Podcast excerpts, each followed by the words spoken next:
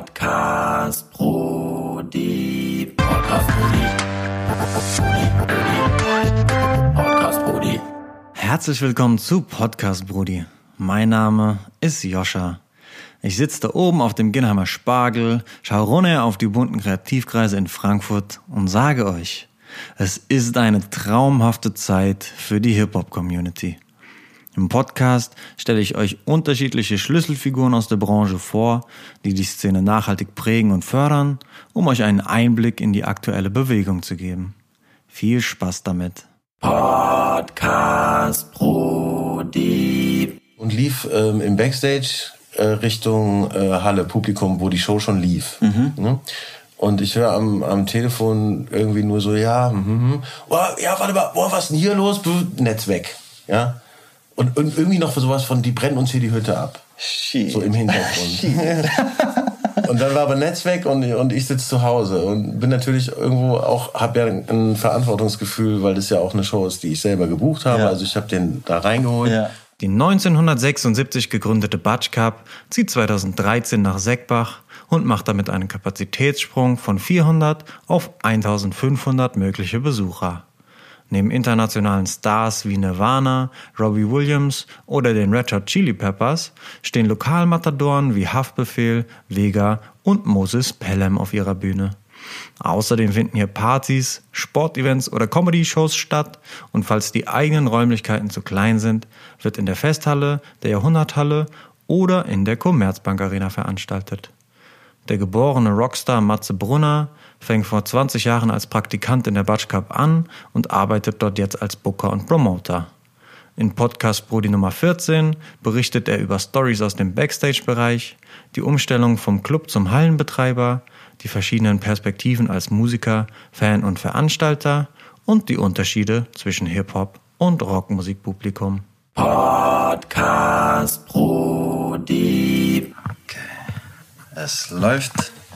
Herzlich willkommen zu Podcast Brudi Nummer 14. Ich freue mich, den Matze von der Batschkap begrüßen zu dürfen. Hallo. Wie geht's dir? Gut geht's. Es ist äh, Montag entsprechend, aber gut. Okay, ein langsamer Start in die, in die Woche oder hast du das Wochenende noch im Ähm, immer. Knochen? Immer? Ja. Sehr gut. Garfield-Style. Garfield-Style. Schön. Ähm, ich behaupte im Intro meines Podcasts, dass ich mir Schlüsselfiguren der Frankfurter Hip-Hop-Szene einlade. Ähm, inwieweit siehst du die Batsch Cup als eine Venue, die eine Rolle in der Frankfurter Hip-Hop-Szene spielt? Ähm, insofern, als eigentlich alle von den Jungs schon hier waren, mehrfach. Und teilweise, glaube ich, auch ihre Karrieren hier richtig begonnen haben. Also, ähm, ich meine, die, die Urgesteine, Azad und äh, Moses ja sowieso. Azad war jetzt auch gerade im Januar wieder hier.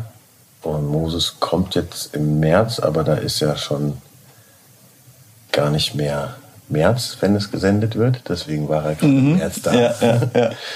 Ähm, äh, und äh, viele von den Nachwuchsrappern haben natürlich auch im Nachtleben dann ihren ersten Gig gehabt. Das gehört ja auch zu Batsch Cup. Und ähm, ja, inzwischen war dann eigentlich auch die ganze deutsche Szene hier mehrfach. Ich glaube, dass das auch ähm, sich so in der Szene rumgesprochen hat, dass der Laden dafür gut geeignet ist. Also wir setzen das, glaube ich, ganz gut um. Und ähm, ich denke, dass der, in der, in der Hip-Hop-Szene der Name Batsch Cup ähm, inzwischen auch sehr bekannt ist. War ja früher anders. Früher war das ja ein reiner Rockschuppen. Ähm, dann fing das mal irgendwann an, wie gesagt, mit den Zeiten so mit Azad und auch Sandy Deluxe, äh, so die ersten. Dynamite Deluxe war sogar noch in der Batsch Cup. Freundeskreis. Also so die, die wirklich äh, Afrop ersten Zeiten. Ja, und das ähm, passt, glaube ich, auch ganz gut. Also unsere Jungs äh, von der Seku und die Rapper und die Fans äh, haben dann irgendwann auch einen guten Groove gefunden. Am Anfang, muss ich zugeben, war das auch manchmal nicht so einfach. Ne? Also äh, gerade auch die Jungs von der Tür waren halt eigentlich eher so das Rockpublikum gewohnt und dann kommen plötzlich so die ganzen, ich nenne es jetzt mal lieb gemeint, halbstarken jugendlichen Hip-Hopper so, die dann für heute Abend der allergrößte sind und dann äh, wundert sich so der Rocker-Biker erstmal an der Tür, was denn das jetzt eigentlich so ist. Aber das ging dann auch relativ schnell und inzwischen mögen die sich, glaube ich, sogar ähm, ganz gerne und äh, ja, kommen alle gerne hierher und äh, wir haben, glaube ich, mit der Batsch Cup in der Hip-Hop-Szene ein ganz gutes Standing.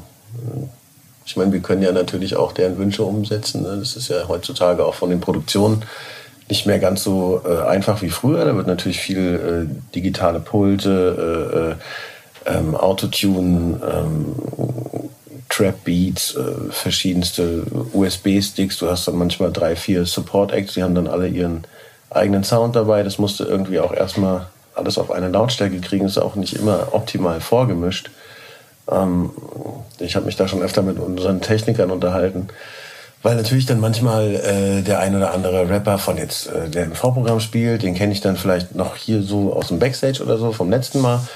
Und dann, ja, hey Matze, guck mal hier, bei mir war der Sound war total komisch, gar kein Bass und so, ne? Dann, ähm, ich habe ja jetzt wirklich von der technischen Umsetzung vor Ort nicht so die Ahnung, spreche dann aber natürlich mal mit unseren Technikern nach der Show drüber, was das gewesen sein könnte oder gebe ihnen zumindest Feedback, was ich so gehört habe. Und ähm, bekomme dann halt schon auch mal erklärt, so, naja, äh, wir hatten jetzt hier quasi den äh, von Universal den und den Künstler mit ähm, Nummer 1 Album, alles fett vorproduziert, äh, da brummt's und raschelt's halt überall vom Fettesten. Und ähm, der Support Act ist dann halt irgendwie ein Kumpel aus Frankfurt und hat halt einfach viel, viel dünner produziert und das legst du ja erstmal auf die gleiche Technik und da kommt dann erstmal was anderes raus. Das musst du halt anheben. Und manchmal bleibt dafür auch nicht so die Zeit, weil die dann halt auch äh, Viertelstunde vor ihrem eigenen Gig erst damit ankommen. So, hier ist mein, hier ist mein ah, Sound. Nicht optimal. Danke. So. Und wenn man sowas natürlich vielleicht auch sogar mal zwei Tage vorher bekommt, kann man sich viel besser darauf einstellen. Ja. Okay. Also es ist, ähm, und früher war das so ein bisschen anders, soweit ich das beurteilen kann. Ne? Wie gesagt, ich bin kein Techniker, kann es immer nur so weit sehen, wie ich das äh, aus dem Publikum sehe und halt eben Gespräche führe und selber höre. Aber da äh, war das, glaube ich, schon ein bisschen einfacher, weil da war das nicht ganz so ausgefeilt bis in die letzten obersten Frequenzen, die so kurz vorm Explodieren sind. Mhm. Ähm, und da waren die Unterschiede dann nicht so krass. Okay. Mein ich, Eindruck, ja. Ich habe das Gefühl, es ist auch komplexer geworden, wenn da jetzt noch äh, ein Bühnenbild, ein aufwendiges dazu kommt. Das gibt es ja auch das ein oder andere Mal. Ähm, das ist natürlich jetzt übrigens auch ein Vorteil von der, von der neuen Cup. Das konnten wir in der alten ja leider gar nicht so richtig immer umsetzen. Das war manchmal auch einfach zu klein. Mhm. Äh, jetzt haben wir natürlich eine große Bühne und ähm, sind dann auch froh, dass wir die Produktion, die auf der ganzen äh, Tour ausgepackt wird, halt eben auch bei uns ausgepackt werden kann, ohne dass wir sagen müssen, wir müsst aber hier links und rechts mhm. die Flanken bitte abbauen, weil die passen halt einfach nicht drauf. Ja. Und jetzt können wir das schon präsentieren, was sie selber präsentieren wollen. Und das ist natürlich ein Vorteil, klar. Geil. Ja. ja, ich war auch noch in der, in der alten Batsch Cup, hab da KIZ gesehen zum Beispiel. ja. Das war ein ziemlich legendäres Konzert. Ich glaube, das war mein erstes Hip-Hop-Konzert, auf dem ich gepokt habe. Ich hatte so weiße K-Swiss an, die konnte ich danach wegschmeißen. Das war mega geil. Ähm, und genau, Batsch Cup ist umgezogen. Warst du eigentlich, wenn ich da gerade mal reingrätschen darf, von wegen alte Batsch Cup und Hip-Hop und legendäres Konzert, warst du bei Vega gewesen? Boah, ich war also bestimmt auch mal auf einem Vega-Konzert, aber das ist alles so verschwommen. Also das war jetzt bisher so meine, muss ich wirklich sagen, extremste Erfahrung. Also wenn der André das hört, dann wird er auch bestimmt lachen. ähm, das war, also darüber habe ich die Jungs überhaupt so richtig kennengelernt. Ähm, das war, ich weiß jetzt gar nicht mehr welches Jahr das war, aber das kann man auch, äh, kann man noch sehen auf YouTube. Musst du einfach nur ähm, Vega, Batsch Cup, Bengalo mhm. eingeben und, und die roten Bilder dir angucken und dann bist du beim richtigen Video. Also das war folgendermaßen, ähm, ich war an diesem Abend gar nicht da, äh, hatte die Show zwar gebucht und so und ein bisschen mit vorbereitet und äh, war aber an dem Abend irgendwie nicht da. Warum, weiß ich jetzt nicht mehr. War irgendwie zu Hause. Und äh, hörte dann irgendwann, wie unser, unser Buchhalter hatte mich irgendwie angerufen wegen irgendwas und hatte mich so auf dem Handy und lief ähm, im Backstage äh, Richtung äh, Halle Publikum, wo die Show schon lief. Mhm. Ne? Und ich höre am, am Telefon irgendwie nur so, ja, mm, oh, ja, warte mal, boah, was ist denn hier los? Netz weg. Ja. Und, und irgendwie noch sowas von, die brennen uns hier die Hütte ab. Shit. So im Hintergrund. Und dann war aber Netz weg und, und ich sitze zu Hause und bin natürlich irgendwo auch, habe ja ein Verantwortungsgefühl, weil das ja auch eine Show ist, die ich selber gebucht habe. Ja. Also ich habe den da reingeholt. Ja. Und ähm, ja, da muss man auch so ein bisschen, was man da eigentlich macht, ja. Und ähm, okay, jetzt war ich an dem Abend nicht da und habe diesen Anruf. ich so, ach du Scheiße, was ist denn jetzt los, ne? Versuche ihn nochmal anzurufen, erreiche ihn nicht, Netz weg, so. So, was? Jetzt weiß ich auch nicht mehr ganz genau, ob, ob dann die Leute, die im Venue waren, ob die dann den Chef angerufen haben oder ob ich ihn angerufen habe, ich weiß nicht mehr ganz genau. Auf jeden Fall hat es so ungefähr äh, zehn Minuten gedauert, bis ich ähm, dann rausgefunden habe, dass es okay nicht brennt, aber halt eben Bengalos in der Halle gezündet wurden bei ausverkaufter äh, Show und ähm, wenn du ja auch schon in der alten Batschka warst, dann weißt du, dass das ja nicht so ein riesen Schuppen war und Kuschelig. die haben halt, ja, kannst du ja mal die Videos angucken auf Ja. YouTube. Also das, äh, um's mal, um mich jetzt mal kurz zu fassen, war es halt so, die haben während der Show äh, drei oder vier Bengalos im Innenraum gezündet und ähm, die konnte man dann auch nicht äh, ausmachen. Und die entwickeln ja einen extremen Qualm und so. Und die Bilder äh, auf YouTube, die sehen halt echt kurz aus, so wie Krieg, ne? Also mitten in der Show. Und es ist halt natürlich auch krass gefährlich. Die Rauchentwicklung und Feuer und überhaupt der ganze Laden aus Holz. Ja. Ausverkauft. Ähm, Katastrophe, ja. Aber ging zum Glück alles gut. Jetzt war halt das Ding, die hatten eine Doppelshow. Am nächsten Tag war wieder Show. Okay. Wieder Vega. Ja. Ja, Und dann hieß natürlich von meinem Chef so, ey, ruf die an, der soll mit seinen Fans äh, sprechen, das geht so nicht. Mhm. Brennen uns hier die Bude ab, äh, auf keinen Fall Feuer, sonst, äh, sonst keine Show. Ja. Ich so, okay, ne, da war ich ja auch noch einiges jünger und äh, kannte die noch gar nicht. Also, uh, jetzt muss ich dem Hip-Hopper sagen, was er zu tun hat. Okay, gut, aber ist ja unser Laden, also mache ich das natürlich. Und äh, habe mir dann da von dem Manager die äh, Nummer geben lassen, habe ihn dann tatsächlich persönlich angerufen. Ich so, hier, hör mal, äh, da gestern so mit dem Zündeln geht gar nicht und so und pass bitte auf. Und es gibt natürlich dann bei sowas auch intern ähm, Diskussionen, ne? Wo, wie kann das überhaupt passieren? Wir haben noch eine Tür und bla. Und dann irgendwann haben wir mit der Zeit rausgefunden, okay, das äh, lief über ein Backstage. Die, das waren Fans, die hatten irgendwie auch einen Backstage-Pass und sind dann mit den Dingern hintenrum, wo natürlich nicht die Taschen kontrolliert wurden an dem Abend. So. Naja, und sowas passiert dann halt. Äh, und dann hat man Telefonate, dann lief die zweite Show reibungslos und so. Und später lacht man dann ja auch drüber, weil letztendlich ist halt niemand zu Schaden gekommen. Ja. Und dann kann man ja ein bisschen erleichtert sein und auch mal drüber lachen. Ähm, und so haben wir uns da ein bisschen besser kennengelernt. Und jetzt inzwischen kenne ich die ganzen Jungs von äh, Freunde von niemand eigentlich ziemlich gut. Und Vega ist eigentlich immer, wenn er in der Batsch Cup, äh, ja, wenn er in der Batsch Cup ist, ist er natürlich immer hier. Guter Spruch. Ähm, ist immer gerne in der Batsch Cup und hat inzwischen auch hier in der großen, wo ja schon äh, 1500 reinpassen, ähm, auch schon Doppelshows dann, also 3000 Leute an zwei Tagen gezogen. Es hat sich natürlich alles mit nach oben entwickelt und es ist, äh, macht auch echt Spaß, das dann über Jahre so zu beobachten. Ne? Das, äh, als ich angefangen habe in der Batsch Cup, kannte ich überhaupt keinen Vega. Und inzwischen hat er sich in der, in der deutschen Szene gut etabliert. Und es, es macht schon Spaß, das so äh, direkt mitzubekommen. Und dann halt eben auch ein paar von den Shows hier durchzuführen. Ja. Äh, seid ihr da auch bei dem Jahrhunderthallen-Gig involviert? Ja, Oder ist das was äh, eigenes? jetzt aber ein Wunderpunkt. Ah, okay, sorry. nee, also Ja, weil nee, das in, wäre dann in, ja dem die, Fall, äh, in dem Fall machen sie das äh, direkt selbst. Ist ja auch in Ordnung.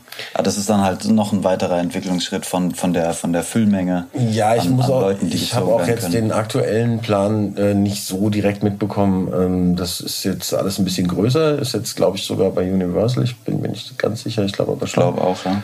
Und äh, mit dem aktuellen Album Lock und so ist schon auch alles ein bisschen größer angesetzt, so wie es aussieht. Ist ja auch jetzt ein bisschen Autotune drin und so. Mal sehen, wie das so ankommt bei den Straßenfans. Ja, aber also mir macht es schon Spaß, das so zu beobachten. Ich bin jetzt auch ein bisschen älter inzwischen. Und als ich so angefangen habe, äh, war das für mich auch alles natürlich Neuland, so auch gerade mit dem Hip-Hop. Ich komme ja eigentlich selber eher aus der Rockmusik. Eher aus der Rockmusik ist gut. Also ich bin natürlich mit so Nirvana und eigener Band und so aufgewachsen und äh, da war Hip-Hop anfangs für mich ein bisschen fremd. Äh, und lieben gelernt habe ich es eigentlich dadurch, dass ich so ja, so Oldschool-Sachen gehört habe, wo ich gemerkt habe, da werden einfach verdammt gute Sachen gesampelt. Mir ging es gar nicht anfangs um den, um den Rap und den ganzen Sprechgesang und die Reime, das fand ich eher nicht so interessant, sondern die Samples und die Beats von irgendwelchen, also zum Beispiel Kinderzimmer Productions ist so ein ganz altes Ding, die haben so ganz viele Jazz-Samples, ähm, wahnsinnig gut zusammengebastelt ähm, und das hat mir dann echt viel Spaß gemacht, auch vieles aus diesen alten Blues-Sachen wo einfach coole Beats von Motown genommen werden und mit so einem schönen Vinyl knistern und so. Und das war für mich so, so ach krass, Hip-Hop ist eigentlich ganz geil. Ähm, Und dann irgendwann, wenn man dann halt so vier, fünf Alben mal gehört hat, dann fängt es natürlich auch an, so den Sprechgesang mal interessant zu finden. So, okay, es ist echt rhythmisch interessant und dann kommt es halt irgendwann so rein. Also ich habe das jetzt nie von dieser ähm, Ghetto, Streetlife, sonst was äh, Seite gehört. Immer so äh, vom, vom musikalischen Aspekt her. Ja. ja, voll spannend, dass du quasi über die Samples den Zugang gefunden hast. Weil es gibt äh, zehn verschiedene Winkel, äh, über die man zehn verschiedene Winkel, über die man halt an die Musik rangeführt werden kann, sei es über den Text, sei es über die Person als Identifikationsfigur oder halt auch über die Samples. Ja, das, waren, das, spannend. das waren damalige Bandmitglieder von mir. Also der Schlagzeuger zum Beispiel, ne, der labert dich dann halt auch voll mit, hey, hier musst du mal hören und krass und voll gut zusammengemixt und so. Und darüber lernst du das halt so kennen. Und ähm, es ist dann schon manchmal echt beeindruckend. Die haben ja dann teilweise nur vier Takte von irgendeinem Schlagzeug aus den 50er Jahren genommen mit so einem uralten Sound und das halt eben gesampelt und dann einen ganzen Song draus gemacht. Und wenn du das so als Rockmusiker hörst, mit Schlagzeugern, die im Proberaum dann mal schleppen oder mal viel zu viele Wirbel machen oder was halt da alles so passiert, ähm, ja, dann lernst du es so, dich da reinzulesen in so einem coolen Groove, der einfach relaxed bleibt, aber trotzdem treibt und so und lernst halt so die Kunst des Samples zu schätzen. Geil. Ähm, du hast schon angesprochen, du machst selber Musik oder hast selber Musik gemacht. Was ich so in der Recherche Mach gefunden habe, ja, genau. war eine Band namens äh, Planet Wolf. Ist das noch? Das ist meine aktuelle Aktuell? Band, ja. Also ich habe zwei aktuelle Bands. Ähm, äh, Planet Wolf ist, äh, ist eine ähm, Stoner Psychedelic äh, Band. Also Stoner, den Begriff, ich weiß nicht, ob bei Run FM, Run Heavy- FFM, Heavy ob man Stoner. Stoner jetzt wirklich äh, als, als Musikrichtung einordnen kann. Das ist äh, kommt natürlich äh, auch von dem Begriff, äh, haben, äh, äh, ist eigentlich Musik für äh, Kiffer, so, es ist alles so ein bisschen laid back, äh, äh, relaxter und ähm, keine Stressmusik und äh, wir haben so eine Mischung aus, aus, aus lauteren, äh, schwereren Passagen und, und äh, Psychedelic-Teilen, wo wir so ein bisschen improvisieren mit viel Echo und äh, entwickeln da äh, so Jam-Sessions auf der Bühne. Die Songs sind nie unter 10, 12, 15 Minuten. Und ähm, das ist so unser aktuelles Projekt, wo wir die Sachen selber kreieren. Und dann habe ich noch eine andere Band, das ist sozusagen unsere Batsch Cup House Band. Das sind The Terrible Noises, da spielt auch unser Chef mit Okay. und auch einer der Tontechniker. The Terrible Noises. Ich hoffe, der Name ist da nicht Programm. Nee, zum Glück nicht. Also wir sind schon laut, aber nicht ganz so terrible, wie es äh, es der Name vermuten mag. Ähm, und äh, da spielen wir mehr oder weniger ausschließlich Songs aus den 50er und 60er Jahren. Von, ähm, von Beatles über Stones, über Elvis, The Doors, Kings, äh, Sonics. Und ähm, spielen auch gerne im kleineren Club im Nachtleben mit, ähm, mit wirklich äh, gealterten Bands aus der Zeit. Also äh, jetzt zuletzt hat man mit Dr. Feelgood aus den 70ern gespielt, die dann natürlich auch alle ein bisschen älter sind, aber das ist auch extrem spannend zu sehen. Bei sowas übrigens, wo wir jetzt gerade ja auch eigentlich über, über Hip-Hop-Szene reden, da fällt mir auch immer wieder auf, ähm, genau wie es für mich damals interessant war, in diese, in diese Samples äh, mich reinzuhören, äh, merke ich immer wieder, wenn ich mal ein paar von den Hip-Hop-Jungs mitnehme auf ein Gitarrenkonzert, ja. Und da ist eine echte Band auf der Bühne und jeder Ton wird auf der Gitarre richtig selbst gespielt so und die Sänger können richtig singen ohne Hilfsmittel. Ja. Die sind dann immer total baff. Also das ist halt echt immer so, oh krass, oh, der hat, oh, richtige Band, oh, krass, hier wie der Gitarre spielt, voll die Finger schnell und so. Ja. Und da sage ich dann auch mal so, ja Jungs, das ist bei uns alles ein bisschen anders. So, Wir müssen, ja, das ist ja auch vom Aufbau, weißt du, so, wir sind ja als, als Rockband immer total neidisch auf den relativ simplen Bühnenaufbau, äh, was die Technik betrifft von Hip-Hopern. Also, wenn du als kleine Band durch die Gegend fährst, da hast du äh, ein komplettes Schlagzeug aufzubauen, dann ähm, Gitarren- und Bassverstärker plus Taubteil, dann hast du die Gitarre, dann hast du noch den Bass, meistens noch jeweils zwei als Ersatz noch dabei. Vielleicht hast du sogar zwei Gitarristen, dann kommt das Ganze nochmal dazu das quetscht dann irgendwie in einen Bus und dich dann irgendwie dazwischen. Ähm, das ist natürlich was anderes, als wenn da äh, ein Laptop und ein Mic. Ja. Habe ich mich auch gefragt, wie das mit der, mit der Gage ist. Ob quasi so eine, eine Rockband am Slot A und eine Hip-Hop-Band am Slot A quasi dieselbe Gage bekommen? Weil angenommen, Na, sagen wir mal so, ich glaube, die bekommen beide so gut wie nix. ja. Aber, ähm, aber beim einen muss man es aber sechs auf zwei oder aufteilen ist halt immer noch ein bisschen mehr als, ähm, oder sagen wir fast nix durch zwei teilen ist immer noch ein bisschen mehr als durch sechs oder durch fünf oder wie viel so eine Band halt hat. Deswegen habe ich ja auch aktuell in meiner Psychedelic Band nur drei Leute, damit wir mehr Geld verdienen. Schlau.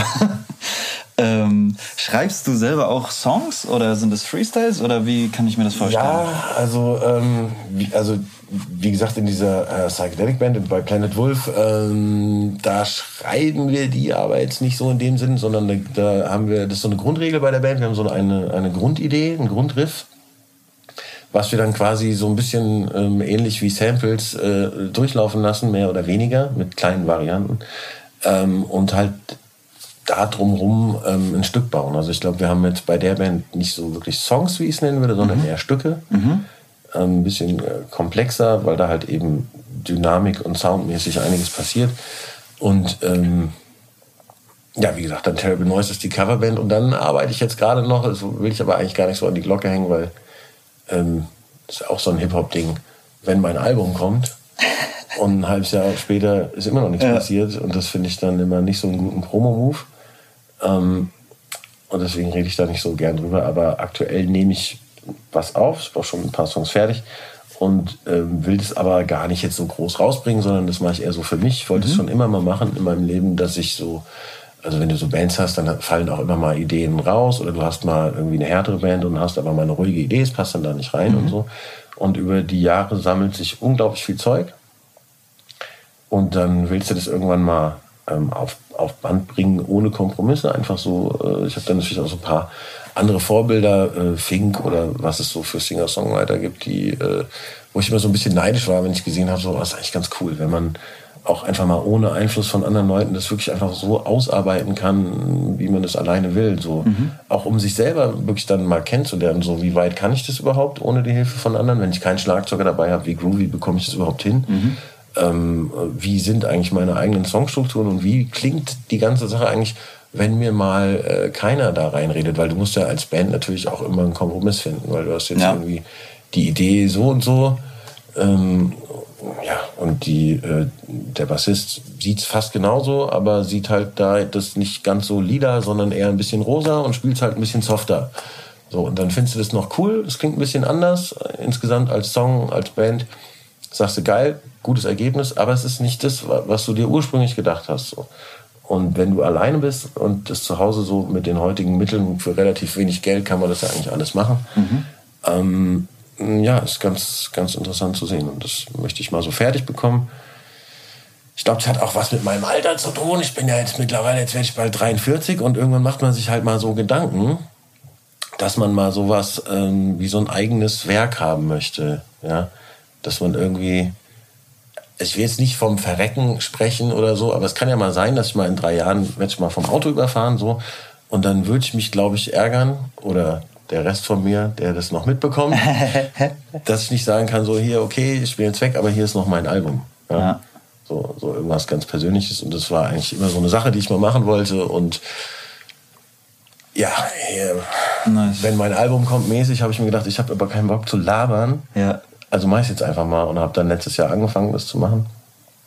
Mir auch das Equipment dafür besorgt. Das ist relativ äh, günstig zu machen. Also für alle, die das mal zu Hause machen wollen, ich habe eine tolle, äh, günstige ähm, äh, Lösung gefunden und zwar von Focusrite iTrack habe ich mir so eine Dockstation fürs iPad gekauft. Das ist eigentlich ein sehr, sehr gutes Aufnahmegerät mit ähm, XLR und Klinkeneingang und Phantompower fürs Mikro. Das Mikro ist auch noch dabei, äh, Kopfhörer auch. Und da klingt man dann einfach sein iPad ein, mit welchem Tonprogramm Programm auch immer. Ähm, äh, ob du da jetzt äh, GarageBand oder was, heißt, was auch immer man nehmen will, nimmst. Ähm, und kannst dann, äh, brauchst dann eigentlich nur noch ein Kabel und eine Gitarre und deine Kreativität. Und dann kannst du äh, mit ähm, ein bisschen nachlesen, wie man das alles so macht, auch soundmäßig zu Hause ähm, was sehr, sehr Gutes machen. Ja. Stark.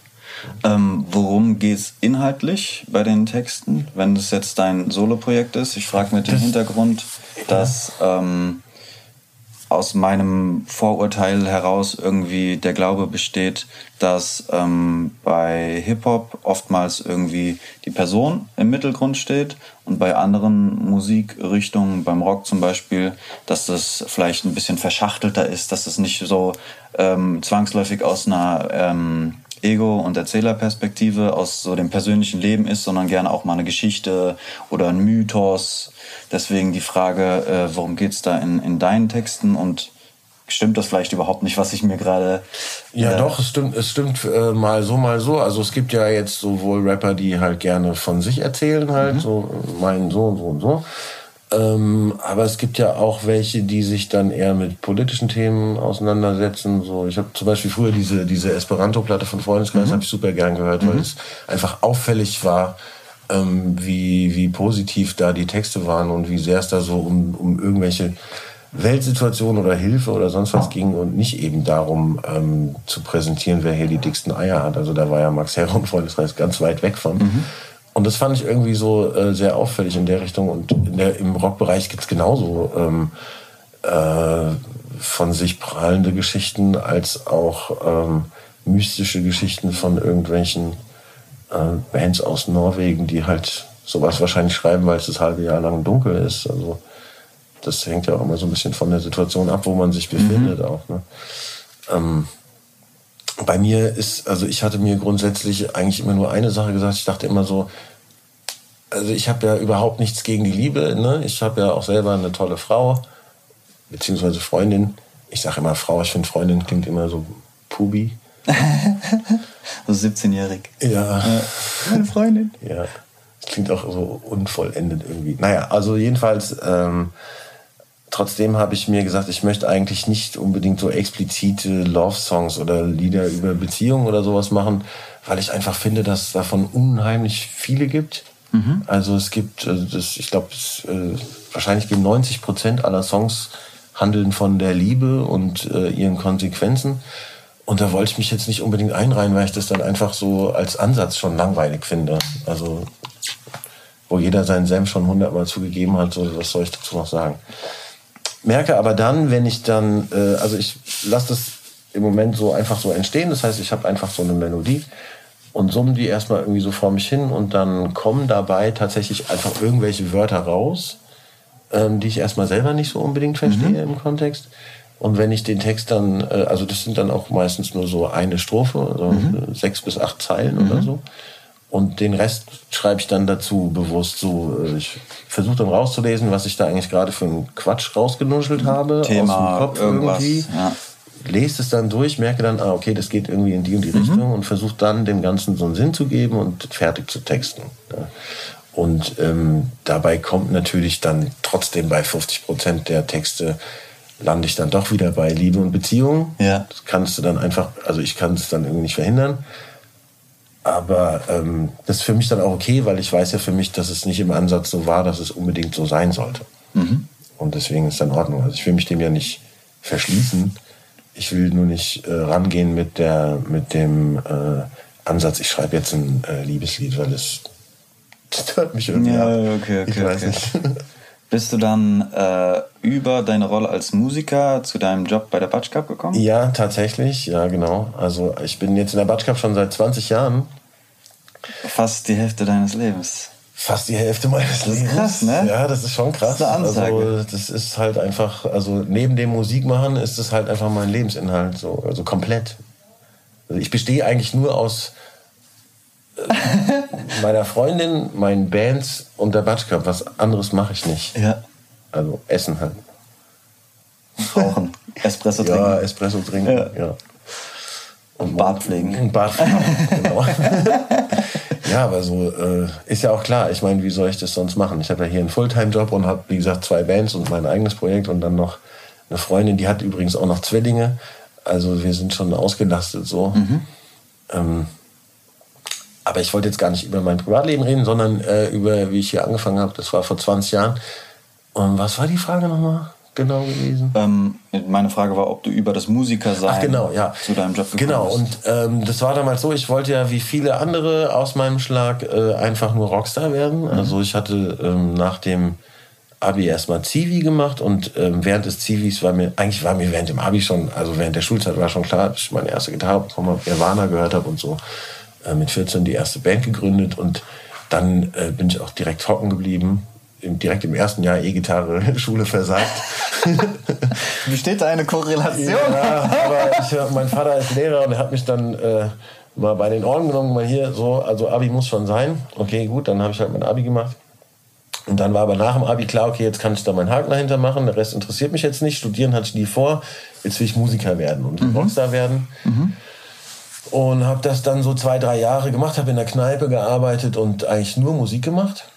Und hatte dann äh, so eine Art Management äh, für die Band ähm, die dann auch so ein bisschen für mich geschaut hat, wo sie mich sonst noch so ein bisschen unterbringen kann. Und ähm, da sie mich einfach generell ein bisschen seriöser aufstellen wollte, denke ich mal, also ich war ja da auch halt noch jung, ähm, hat sie dann äh, gemeint, komm, äh, ich kenne da jemanden, machst du mal so ein Praktikum in der Batsch Cup, ich frag mal, dass du mal ein bisschen da so in die Musikbranche reinschauen kannst und äh, nicht nur die ganze Zeit zu Hause rumhängst und Songs schreibst, weil du musst auch mal was anderes machen. Ne? Denk an die Zukunft. Ja, Brot so, und Miete.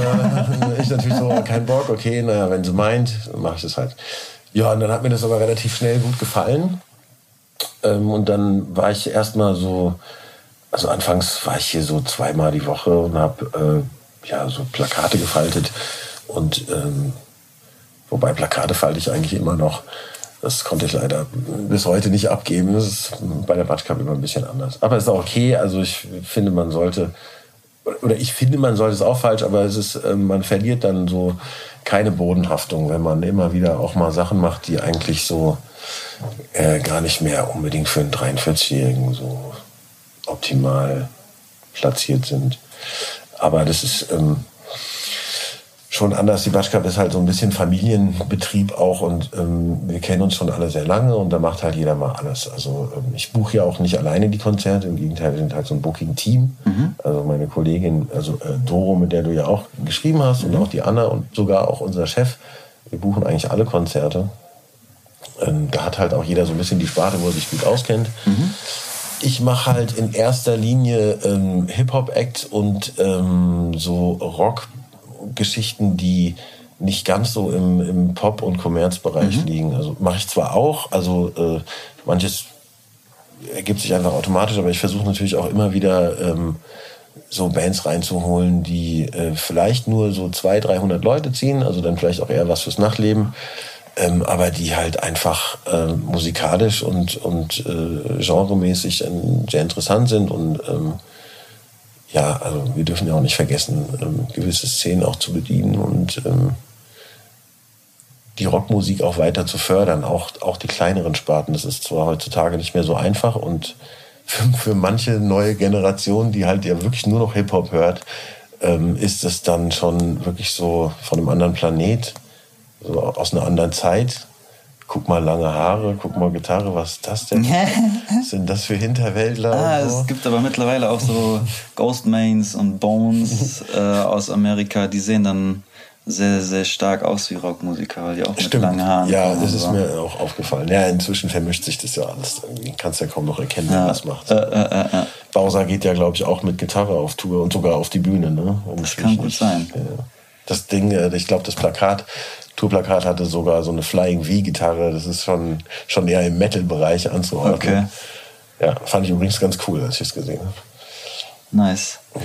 Inwieweit äh, prägst du die Batsch Cup? Weil du bist 20 Jahre hier, du bist Teil des Teams und äh, Ich was fast, glaubst du, ist fast mehr deine... behaupten, die Batsch Cup hat mich mehr geprägt als umgekehrt. Inwieweit hat diese, die Batsch Cup dich geprägt? Naja, ich habe hier alles mitbekommen. Also ich kann ja immer ähm, äh, von mir behaupten, dass ich das Glück habe, alle Seiten dieser, dieser Veranstaltungsbranche zu kennen. Ja, ich bin halt, äh, gehe viel auf Konzerte, bin natürlich so gesehen dann halt einfach Fan und Besucher.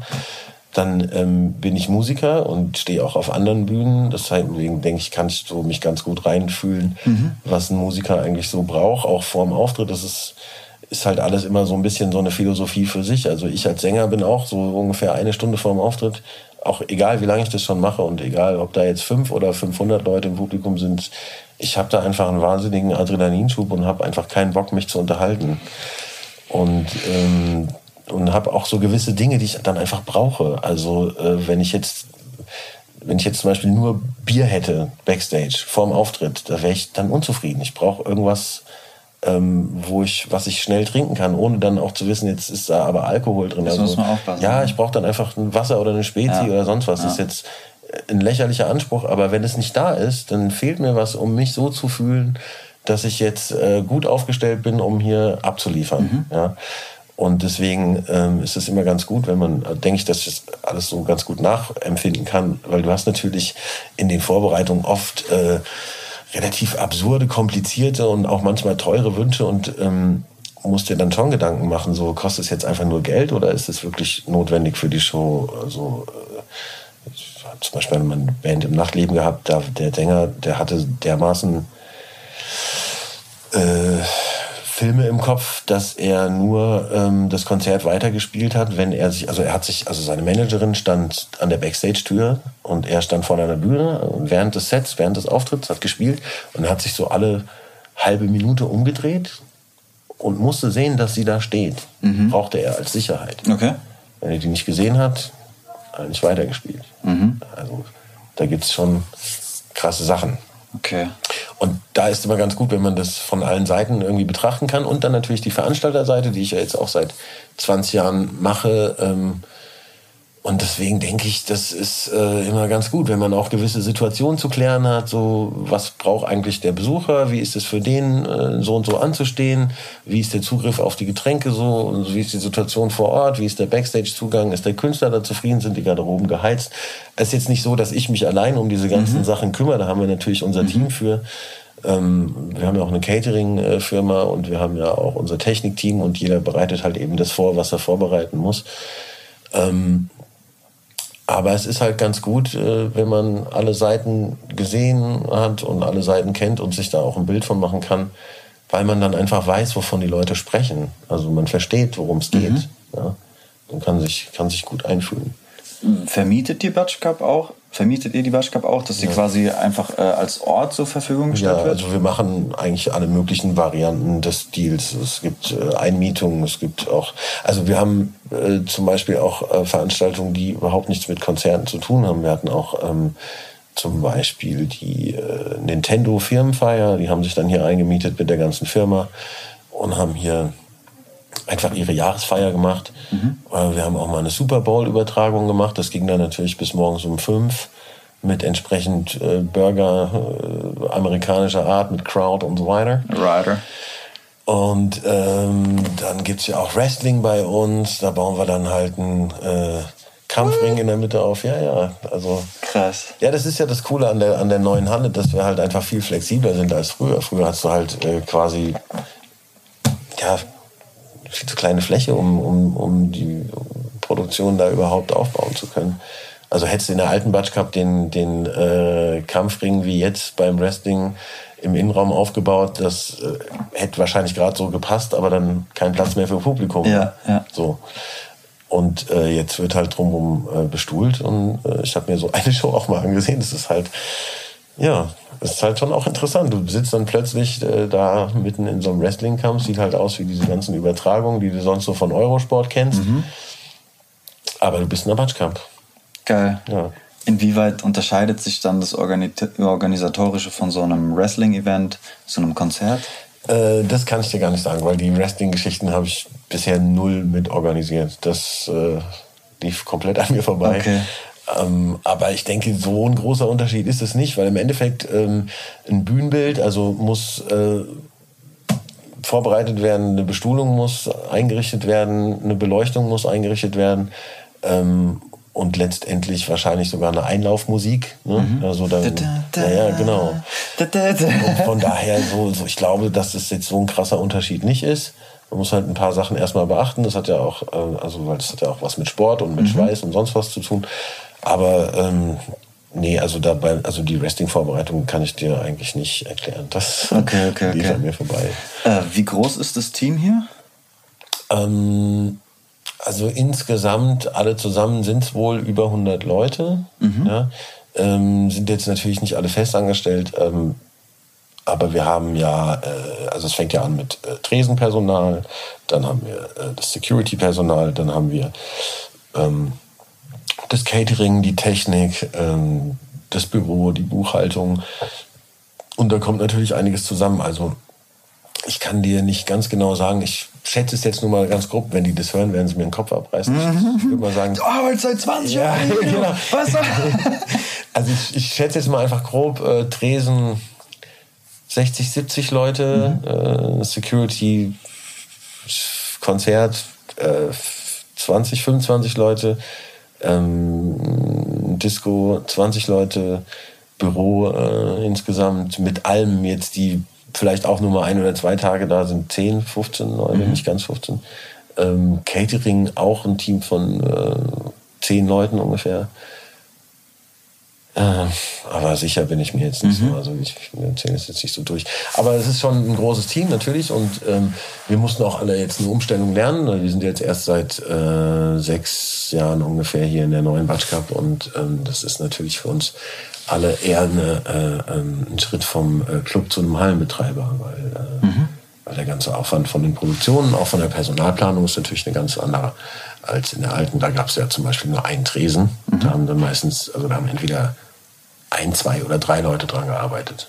Vielleicht mal vier, wenn wir irgendwie Tanker im Haus hatten und wir wussten, dass die irgendwie ähm, im Fünf-Minuten-Takt saufen. Aber ähm, das äh, mussten wir dann hier auch erstmal ein paar Veranstaltungen lang äh, neu einschätzen. Wie ist da so der Bedarf? Wie bestückt man die Tresen? Wie viele Securities brauchen wir überhaupt? Wo ist hier denn äh, bei dem größeren Außengelände noch ein Zugang?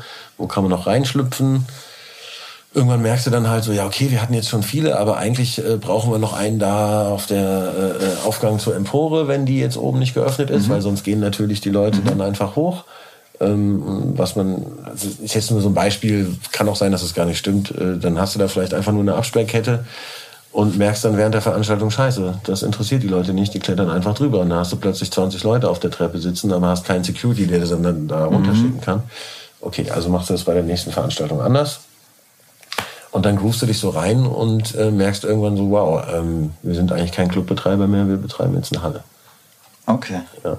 Hast du das Gefühl, ihr habt euch eingegroovt, du bist angekommen oder ist es ja, immer noch so? schon, klar. Es war auch am Anfang mit, mit so ein paar äh, äh, Deals und, und äh, Kosten, die halt dann eben auch damit verbunden sind, nicht so ganz einfach. Also das ist einfach eine andere Dimension. Und wenn du dann so eine, so eine Band buchst und ähm, merkst einfach so, okay, äh, die Kosten, die wir jetzt bei der Seite haben, ähm, sind ungefähr viermal so hoch wie bei einer, wie in der alten Batsch ja, einfach vom Personalaufwand etc., dann ähm, weißt du ja auch, du musst ja auch entsprechend mehr einnehmen. Das heißt, das Risiko, die Band zu buchen, wenn jetzt vielleicht mal nicht so viele Leute kommen, wie du erwartet hast, ist natürlich auch entsprechend höher.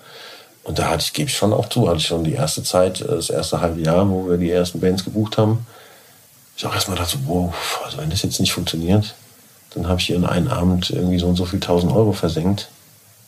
Und ähm, da muss man sich dann auch erstmal dran gewöhnen. Wenn es dann halt neun von zehn Mal funktioniert hat, dann merkst du auch, okay, läuft. Okay, Ja, aber das äh, weißt du ja vorher nicht. ja.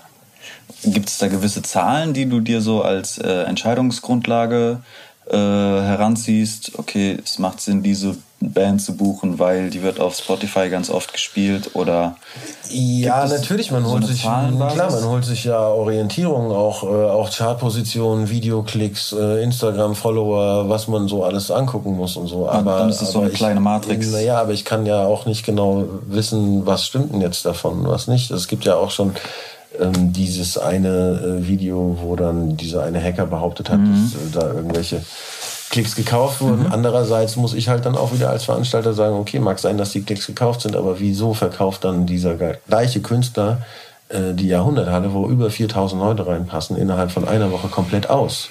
Ja, also es kann nicht alles gelogen sein. Es ist, Ja, ja, ja, ja. Äh, es ist auch für mich dann äh, auch gerade die, diese, diese ganze Streaming-Geschichte und diese Social Media ähm, Werbemaßnahmen und so, da musste man, musste ich mich auch erstmal dran gewöhnen. Ich fand es, äh, gebe ich auch ehrlich zu, also wenn Künstler da neuerdings äh, seit ein, zwei, drei Jahren äh, mehr oder weniger gezwungen sind, äh, komische Sachen in die Kamera zu reden, in ihr Handy, ähm, weil, weil das eben so der, der Ton der Musik ist, wo halt jeder sagt, das musst du machen, die Fans wollen angesprochen werden. Fänd, also hätte ich als Künstler, ehrlich, hätte ich gar keinen Bock drauf. Ähm, weil ich mache ja meine Musik und ich möchte nicht den ganzen Tag in mein Handy reinlabern und irgendwas hochladen, nur damit äh, das Ding hier am Rollen bleibt, weil das soll ja eigentlich darüber passieren, dass die Leute über meine Musik reden und nicht über mein Bad. Ja, ja, ja, ja. ja? Ähm, ja, das ist halt so ein Ding, aber dann merkst du irgendwann, okay, das macht aber irgendwie jeder und du, dadurch, dass du ja selber auch diese sozialen Medien konsumierst, merkst du auch an dir selber, ja, okay, ist aber eigentlich ganz cool. Also ich finde es eigentlich ganz interessant, so diese private Seite der Künstler. Und ähm, deswegen verstehst du dann auch wieder, okay, klar, wollen die Fans das lieber haben und die fühlen sich ja dann so, als wären sie noch persönlicher Ja. mit dem Künstler verbunden. Der spricht dann zu ihnen und teilt dann sogar mal äh, das Video, wenn ich das in meinem Auto nachsinge, so, ne, machen die dann auch alle. Äh, wenn ich mir das angucke als Erwachsener, denke ich also, ey, sag mal, Nee. was da los? ja, aber so funktioniert halt eben die Promo. Also, ähm, und ist ja auch in Ordnung. Wenn der Künstler und die Fans und so alle damit glücklich sind, warum soll ich dann damit ein Problem haben? Ist halt einfach eine neue Art. Ja, Ja. muss man sich halt reinlesen. Okay. Ähm, das heißt, es ist dann schon mehr Mathe als Bauchgefühl, so ein, so ein Buch. Mal so, mal so. Ich gehe da, ich forsche da auf ganz verschiedene Arten äh, nach. Also ich frage auch mal im Freundeskreis. Das, ich kenne mich ja jetzt nicht in jeder äh, Musikrichtung total gut aus. Ähm, oder ich lese halt einen Artikel oder ich google einfach. Oder wenn ich mal wirklich auch überhaupt nicht weiß, dann äh, habe ich vielleicht das Glück, dass ich den Booker schon äh, seit äh, acht oder zehn Jahren kenne und mittlerweile ganz gut. Und wir haben auch schon zwei, dreimal abends irgendwie was zusammen gemacht, wo man sich mal auf einer anderen Ebene kennenlernt. Und dann kann ich auch mal sagen, so, ey, Alter, äh, ganz im Ernst, ich kann es überhaupt nicht einschätzen. Sag mal jetzt ganz ehrlich, äh, so, Nachtleben oder Batschkap. wie ist denn das jetzt? Ja. Und ähm, das kommt natürlich aufs Verhältnis an, aber wenn du ein gutes Verhältnis hast, dann sagt dir auch so, ey, Alter, guck mal, wir haben letztes Jahr hier, äh, jeder Club 400 war ausverkauft. Wir lass uns ruhig mal jetzt den nächsten Schritt gehen und mal versuchen, äh, in die Cup zu gehen. Wird zwar noch nicht 1000 Leute, aber ich kann dir garantieren, dass da bestimmt 700, 800 kommen.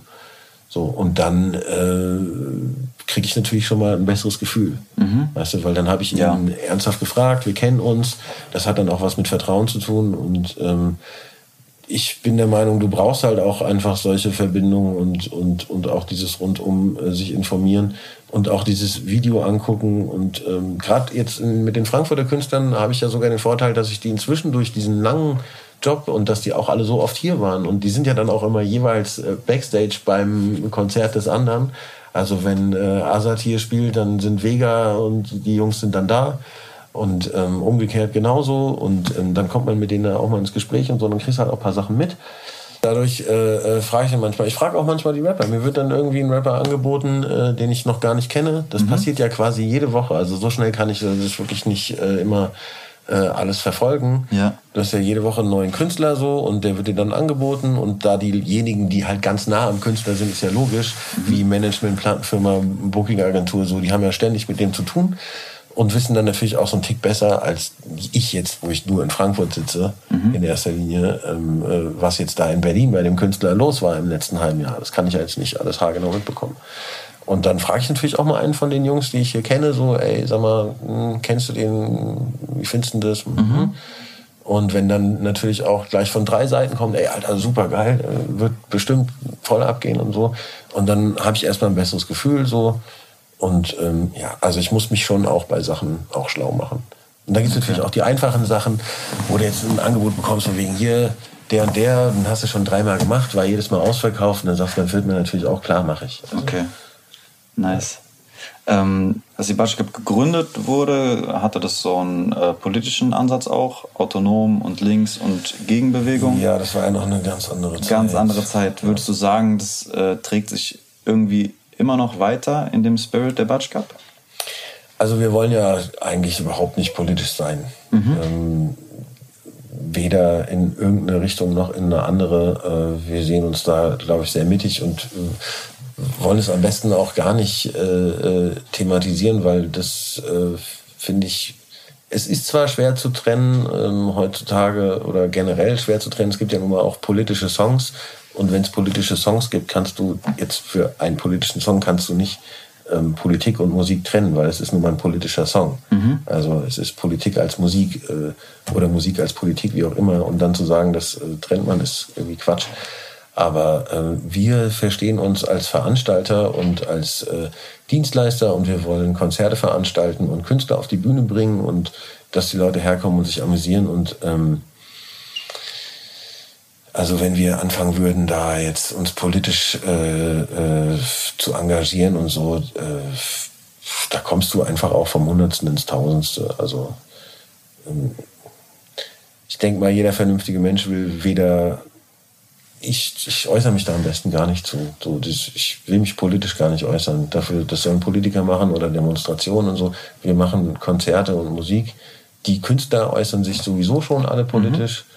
Mhm. Ähm, ich würde mal behaupten, übers Jahr gesehen haben wir hier auf der Bühne auch die verschiedensten Meinungen und die verschiedensten Nationen und sonst was. Also ähm, das kannst du äh, und wollen wir auch gar nicht alles irgendwie auseinander dividieren. Wir achten natürlich darauf, dass äh, dass äh, wir keine Scheiße auf die Bühne bringen. Also ähm, natürlich haben wir ja auch eine gewisse Verantwortung, ja. Aber ähm, wir wollen uns da nicht großartig einmischen und, und irgendwie Statements abgeben oder so, weil, äh, weil wir das nicht als unsere Aufgabe sehen. Wir wollen einfach Veranstaltungen machen. Ja. Äh, hast du schon mal einen Gewissens Gewissenskonflikt gehabt, wo du gesehen hast, okay, das ist jetzt vielleicht ein äh, problematischer Künstler von deiner Einschätzung nach, aber er wird auf jeden Fall ähm, das, die Hütte ausverkaufen? Also ähm, äh, ja und nein, also nein und ja. Äh, einen Gewissenskonflikt habe ich dabei nicht, weil mhm. dafür mache ich das schon zu lange und kenne auch diese ganzen äh, Künstler, Augenzwinker-Geschichten, die halt einfach gerne von der Presse ähm, falsch verstanden und durch den Wolf gedreht werden. Ähm, ich, ich, ich finde, äh, dass das ja, dass die, dass die Künstler ähm, sollten da irgendwie alle ihre Freiheit haben und es gibt auf jeden Fall äh, Kontroverse, es gibt auch ähm, Gegenwind von der Presse, es gibt auch Dinge, die dann passieren, die kriegt man gar nicht genau mit. Ja? Es gibt zum Beispiel ein, ein äh, Ding, ich hatte hier den, ich habe jetzt gerade den Namen gar nicht im Kopf, aber ein Berliner Rapper, der irgendwie auch Pornos produziert, so und den hatte ich dann ins Nachtleben gebucht. Und dann gab es natürlich erstmal Internetaufstand und äh, hier äh, äh, irgendwelche Bewegungen, die dann halt eben, ja, hier Sexismus und so weiter und so fort. Und dann denke ich mir halt grundsätzlich, okay, also wenn wir jetzt anfangen im Thema Hip-Hop über Sexismus zu reden, so ähm, können wir uns ja zwei Jahre lang über 3000 Künstler unterhalten, weil das einfach ein Stilmittel dieses Genres ist. Also das gehört einfach dazu. Ähm, ob man das jetzt gut findet oder nicht, ist so die eine Sache, aber du kannst nicht anfangen, ähm, ein, ein Genre irgendwie in dem, also in die Bestandteile, aus denen es besteht, auseinanderzunehmen und jedes einzelne davon so für das, was es ist, äh, zu kritisieren, weil es geht um das Gesamtding. Hip-Hop ist auch ein Spiel.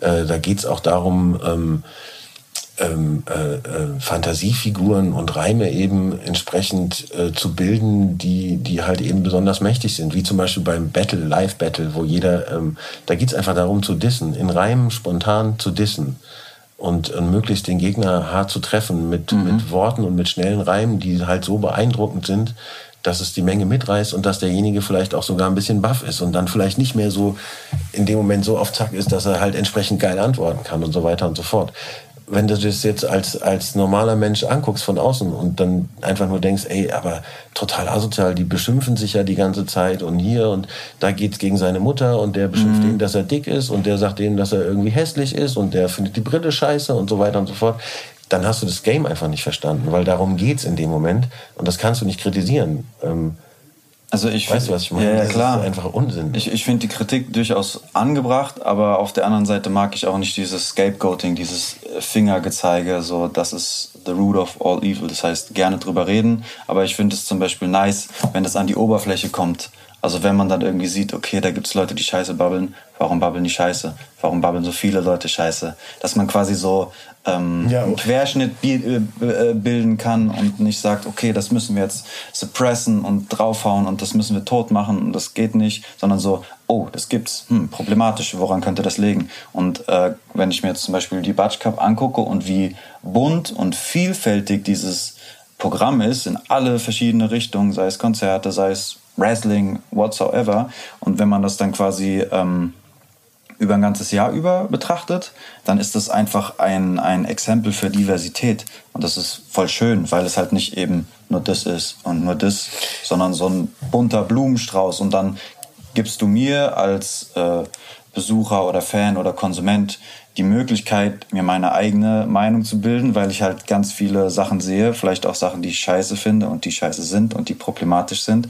Aber in so einem Gesamtfarbspektrum ähm, ist es halt nochmal anders einzuordnen. Und dann finde ich das schön, dass man das ja nicht mundtot macht, sondern dem auch einen Raum gibt. Klar. Und dann musst du eben, äh, um zu der ersten Frage davon zurückzukommen, auch eigentlich immer äh, dir sagen, hey, da musst du drüber stehen und das, äh, da habe ich keinen Gewissenskonflikt, weil es geht ja an dem Tag, also wenn du jetzt einen kontroversen Künstler hast, ne, und es ausverkaufst, kommen 1500 Leute, so, und dann gibt's noch sieben, acht Leute, die motzen auf Facebook rum. Ja, wie kannst du sowas buchen? Ist doch hier und der hat doch da vor einem Jahr die und die Zeit, was ein Arschloch so.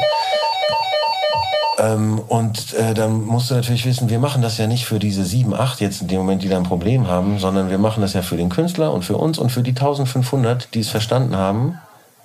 So, ne, das Problem hat ja jeder, äh, dass es immer ein bisschen Gegenwind gibt.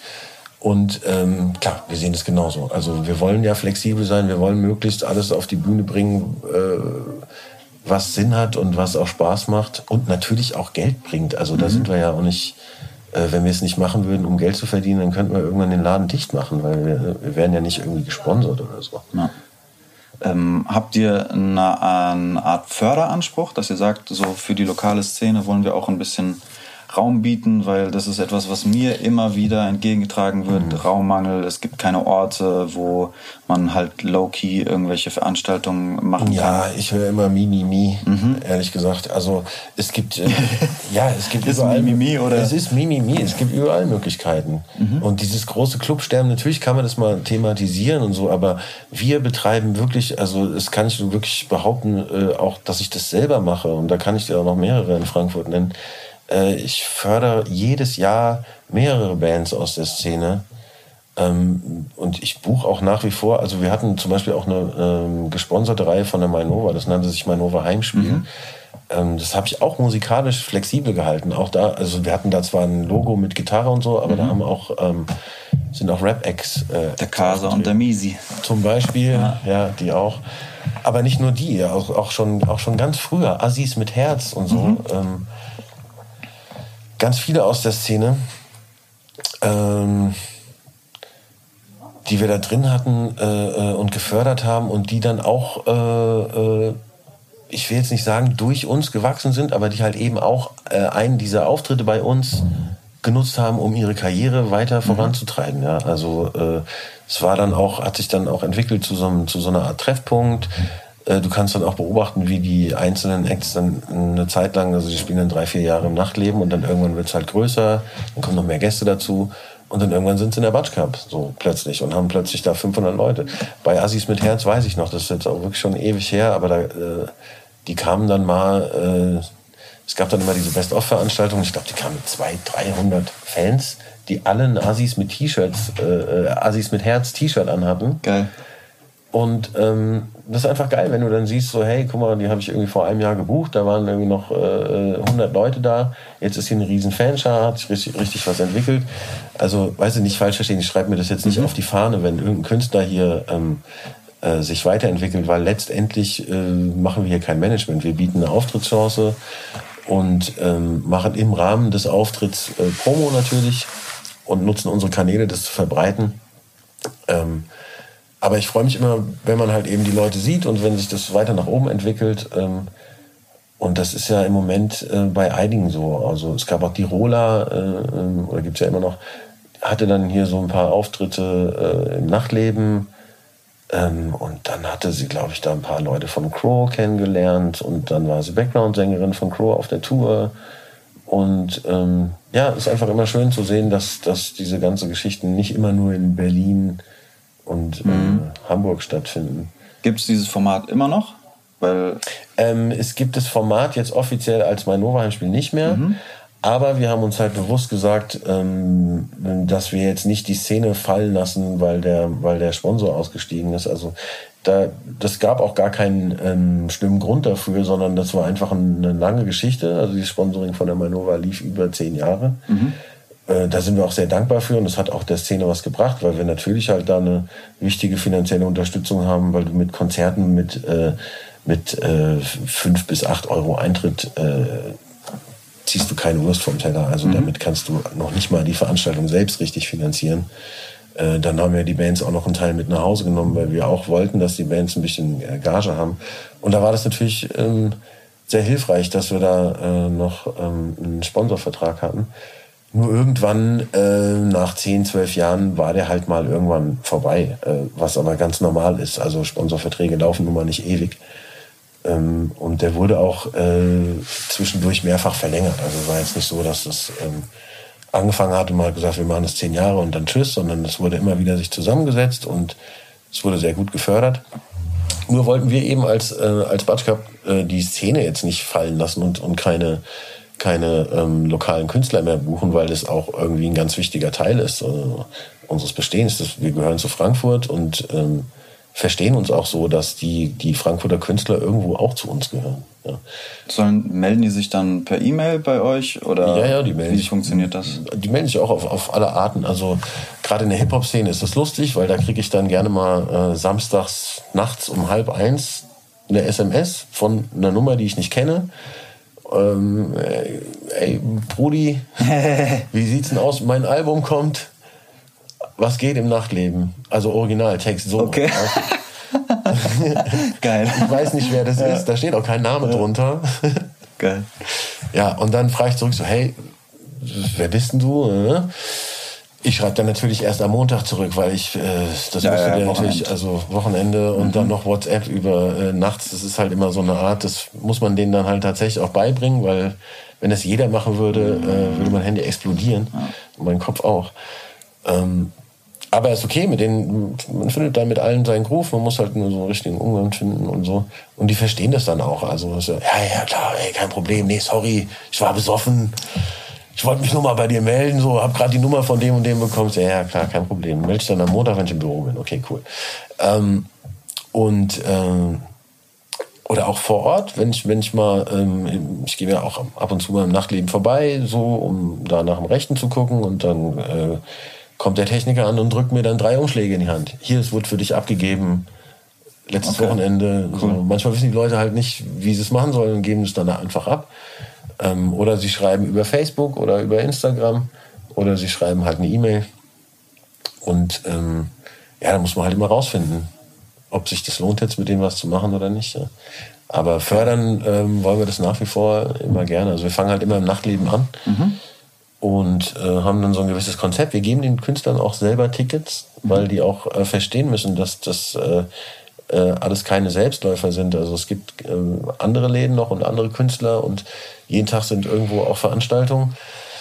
Und der Künstler darf sich nicht einbilden, dass wenn er bei uns im Programm steht, dass das dann auf einmal nur, weil er bei uns im Programm steht, der Laden voll ist. Ähm, Und äh, gerade bei der lokalen Szene ist mir das auch immer wichtig, dass sie halt mithelfen, weil sie bekommen ja von uns auch eine Bühne und die Promo und ich verlange schon auch von den Bands neben ihrem Auftritt, den sie ähm, abliefern, dass sie halt Leute mitbringen, weil ich kann nicht Ja. für unbekannte Bands Leute rekrutieren, das können die in ihrem Fankreis und das müssen sie halt selber machen. Nice. Super. Hast du noch ein paar abschließende Wörter, die du Ähm, ja, ich, ich freue mich auf die ganzen Sachen, die da kommen. Ich freue mich, ähm, muss ich sagen, äh, am allermeisten dieses Jahr auf das neue Vega-Album, weil da habe ich jetzt so zwei Sachen von gehört. Das ist halt so eine leichte Stiländerung und ich bin einfach, gerade wie ich vorhin auch erzählt habe, äh, ja schon länger an den Jungs dran und kenne die jetzt so ein bisschen persönlich und äh, würde mich freuen, wenn das alles gut aufgeht. Ähm, ähm, ja, also es gibt eigentlich hier in der ganzen Frankfurter Szene gibt es eigentlich keinen, äh, wo ich sagen würde, so, nee, den, den wollen wir jetzt irgendwie nicht. Ähm, es gibt halt manche, da ist es einfach ein bisschen schwieriger. Ähm, wir hatten auch am Anfang zum Beispiel mit, was jetzt kein Frankfurt ist, aber SSIO mit irgendwelchen Texten kam dann auch wieder, hey, was ist denn das für ein Sexismus und so und dieses ganze, ja, und dann kannst du halt nur kurz erklären, so, hey, aber guck mal, ist doch, ist doch der Hip-Hop, äh, Ton, der nun mal so an der Tagesordnung ist. Und dann kannst du jetzt nicht auf den einen Künstler hier äh, schießen, dann müsstest du dann die ganze Szene unter die Lupe nehmen und äh, dann ist es hoffentlich dann zu Ende argumentiert. Ist es meistens nicht, aber ja, also generell haben wir da gern die Tür offen. Ähm, wir haben halt inzwischen auch gelernt, damit umzugehen. Das Hip-Hop-Publikum ist auch nicht so ganz einfach wie, ähm, wie das Rock-Publikum, weil es einfach sehr viel mehr feiert. Ja? Und gerade äh, die junge Generation in den letzten zwei, drei Jahren bei diesem neu, wie nennt man diesen Hip-Hop-Stil? Es ist ja nicht nur Trap, sondern dieser ganze Autotune, mehr so Party-Charakter. Mhm. Ähm, so entsprechend ist natürlich auch das Publikum. Und da musst du halt schon auch als Veranstalter ein bisschen aufpassen, weil du hast ja die Verantwortung irgendwo auch. Ähm, die kommen dann halt teilweise schon echt hackevoll hier an. Und da musst du dann manchmal schon vor Einlass aussortieren. Ähm, das finde ich persönlich ein bisschen schade, mhm. weil, weil das einfach, äh, ja, das hat einfach so ein bisschen komischen Charakter. Man fragt sich dann so, hey, was ist los mit euch? Könnt ihr nicht einfach den Abend genießen und euch so ein bisschen betrinken? Ähm, muss es denn schon um 18 Uhr die Grenze überschritten haben? Da frage ich mich halt manchmal, warum. Aber vielleicht bin ich da einfach auch schon äh, rausgewachsen und kann mich nicht mehr daran erinnern, dass es bei uns wahrscheinlich genauso war vermag ich gar nicht mehr so richtig zu beurteilen. Ah, ja. Ich weiß, so, zu Abi-Zeiten waren auch alle ständig mhm. besoffen, okay. Ähm, ich sehe es halt jetzt nur, ich meine es jetzt spezifisch auf das äh, Hip-Hop-Publikum verglichen äh, zu vor, sagen wir mal, zehn Jahren oder so. Ja? Wenn ich vor zehn Jahren, wenn da diese, ähm, ich sage jetzt, also es war einfach so, so meine äh, ähm, Generation, so Curse oder Sammy mhm. Deluxe oder wer so ankam, da waren das einfach Hip-Hop-Fans, die voll auf die Texte abgefahren sind und auf das, auf die Message des Künstlers. Und jetzt sind es ähm, Partyfans, die einen Song kennen und den abfeiern und, und, und auf diese Party wollen. Ja, gute Zeit also, haben. Und so nehme ich das irgendwie wahr. Und das ist eine komische Entwicklung, aber die nächste wird auch wieder kommen in, in, in einem halben oder einem Jahr. Und die wird auch wieder Gibt's komisch noch sein. Eine kleine Stilveränderung und die wird dann anderen Konsum oder vielleicht mal das kommt bestimmt auch noch. Gibt es ja auch in der Rock-Szene, die Straight-Edge-Szene, die nimmt mhm. dann gar nichts mehr. Mhm. Die essen kein Fleisch, nehmen mhm. keine Drogen. Mhm. Ähm, und das äh, müsste sich ja irgendwann auch nochmal in der Hip-Hop-Szene durchsetzen. Soweit ich weiß, gibt es das bis jetzt dort gar nicht, weil da geht es ja eigentlich auch viel um, da ist ja Konsum auch äh, hier, ich bin naja. cool, weil, ne? Lassen wir uns überraschen, was da noch kommt. Ja. Ich würde sagen, wir freuen uns äh, auf viele weitere spannende musikalische Entwicklungen ja. in jeglichem Genre. Ich danke dir, Matze. Ich danke dir, Joshua. Geil. Podcast Brody. Vielen lieben Dank fürs Einschalten, meine Lieben. Jeden ersten Sonntag im Monat gibt's eine neue Folge für euch. Wenn ihr mir bei der Gestaltung des Podcasts helfen oder mit mir connecten wollt, dann folgt mir am besten auf Insta. Da findet ihr mich als Podcast Brody zusammengeschrieben in einem Wort. Ich freue mich, wenn ihr das nächste Mal wieder reinhört. Bleibt sauber und gesund, lasst euch nicht anquatschen. Herz allerliebst. Oh yeah, Joscha. Podcast Brody. Podcast Brody. 鼓励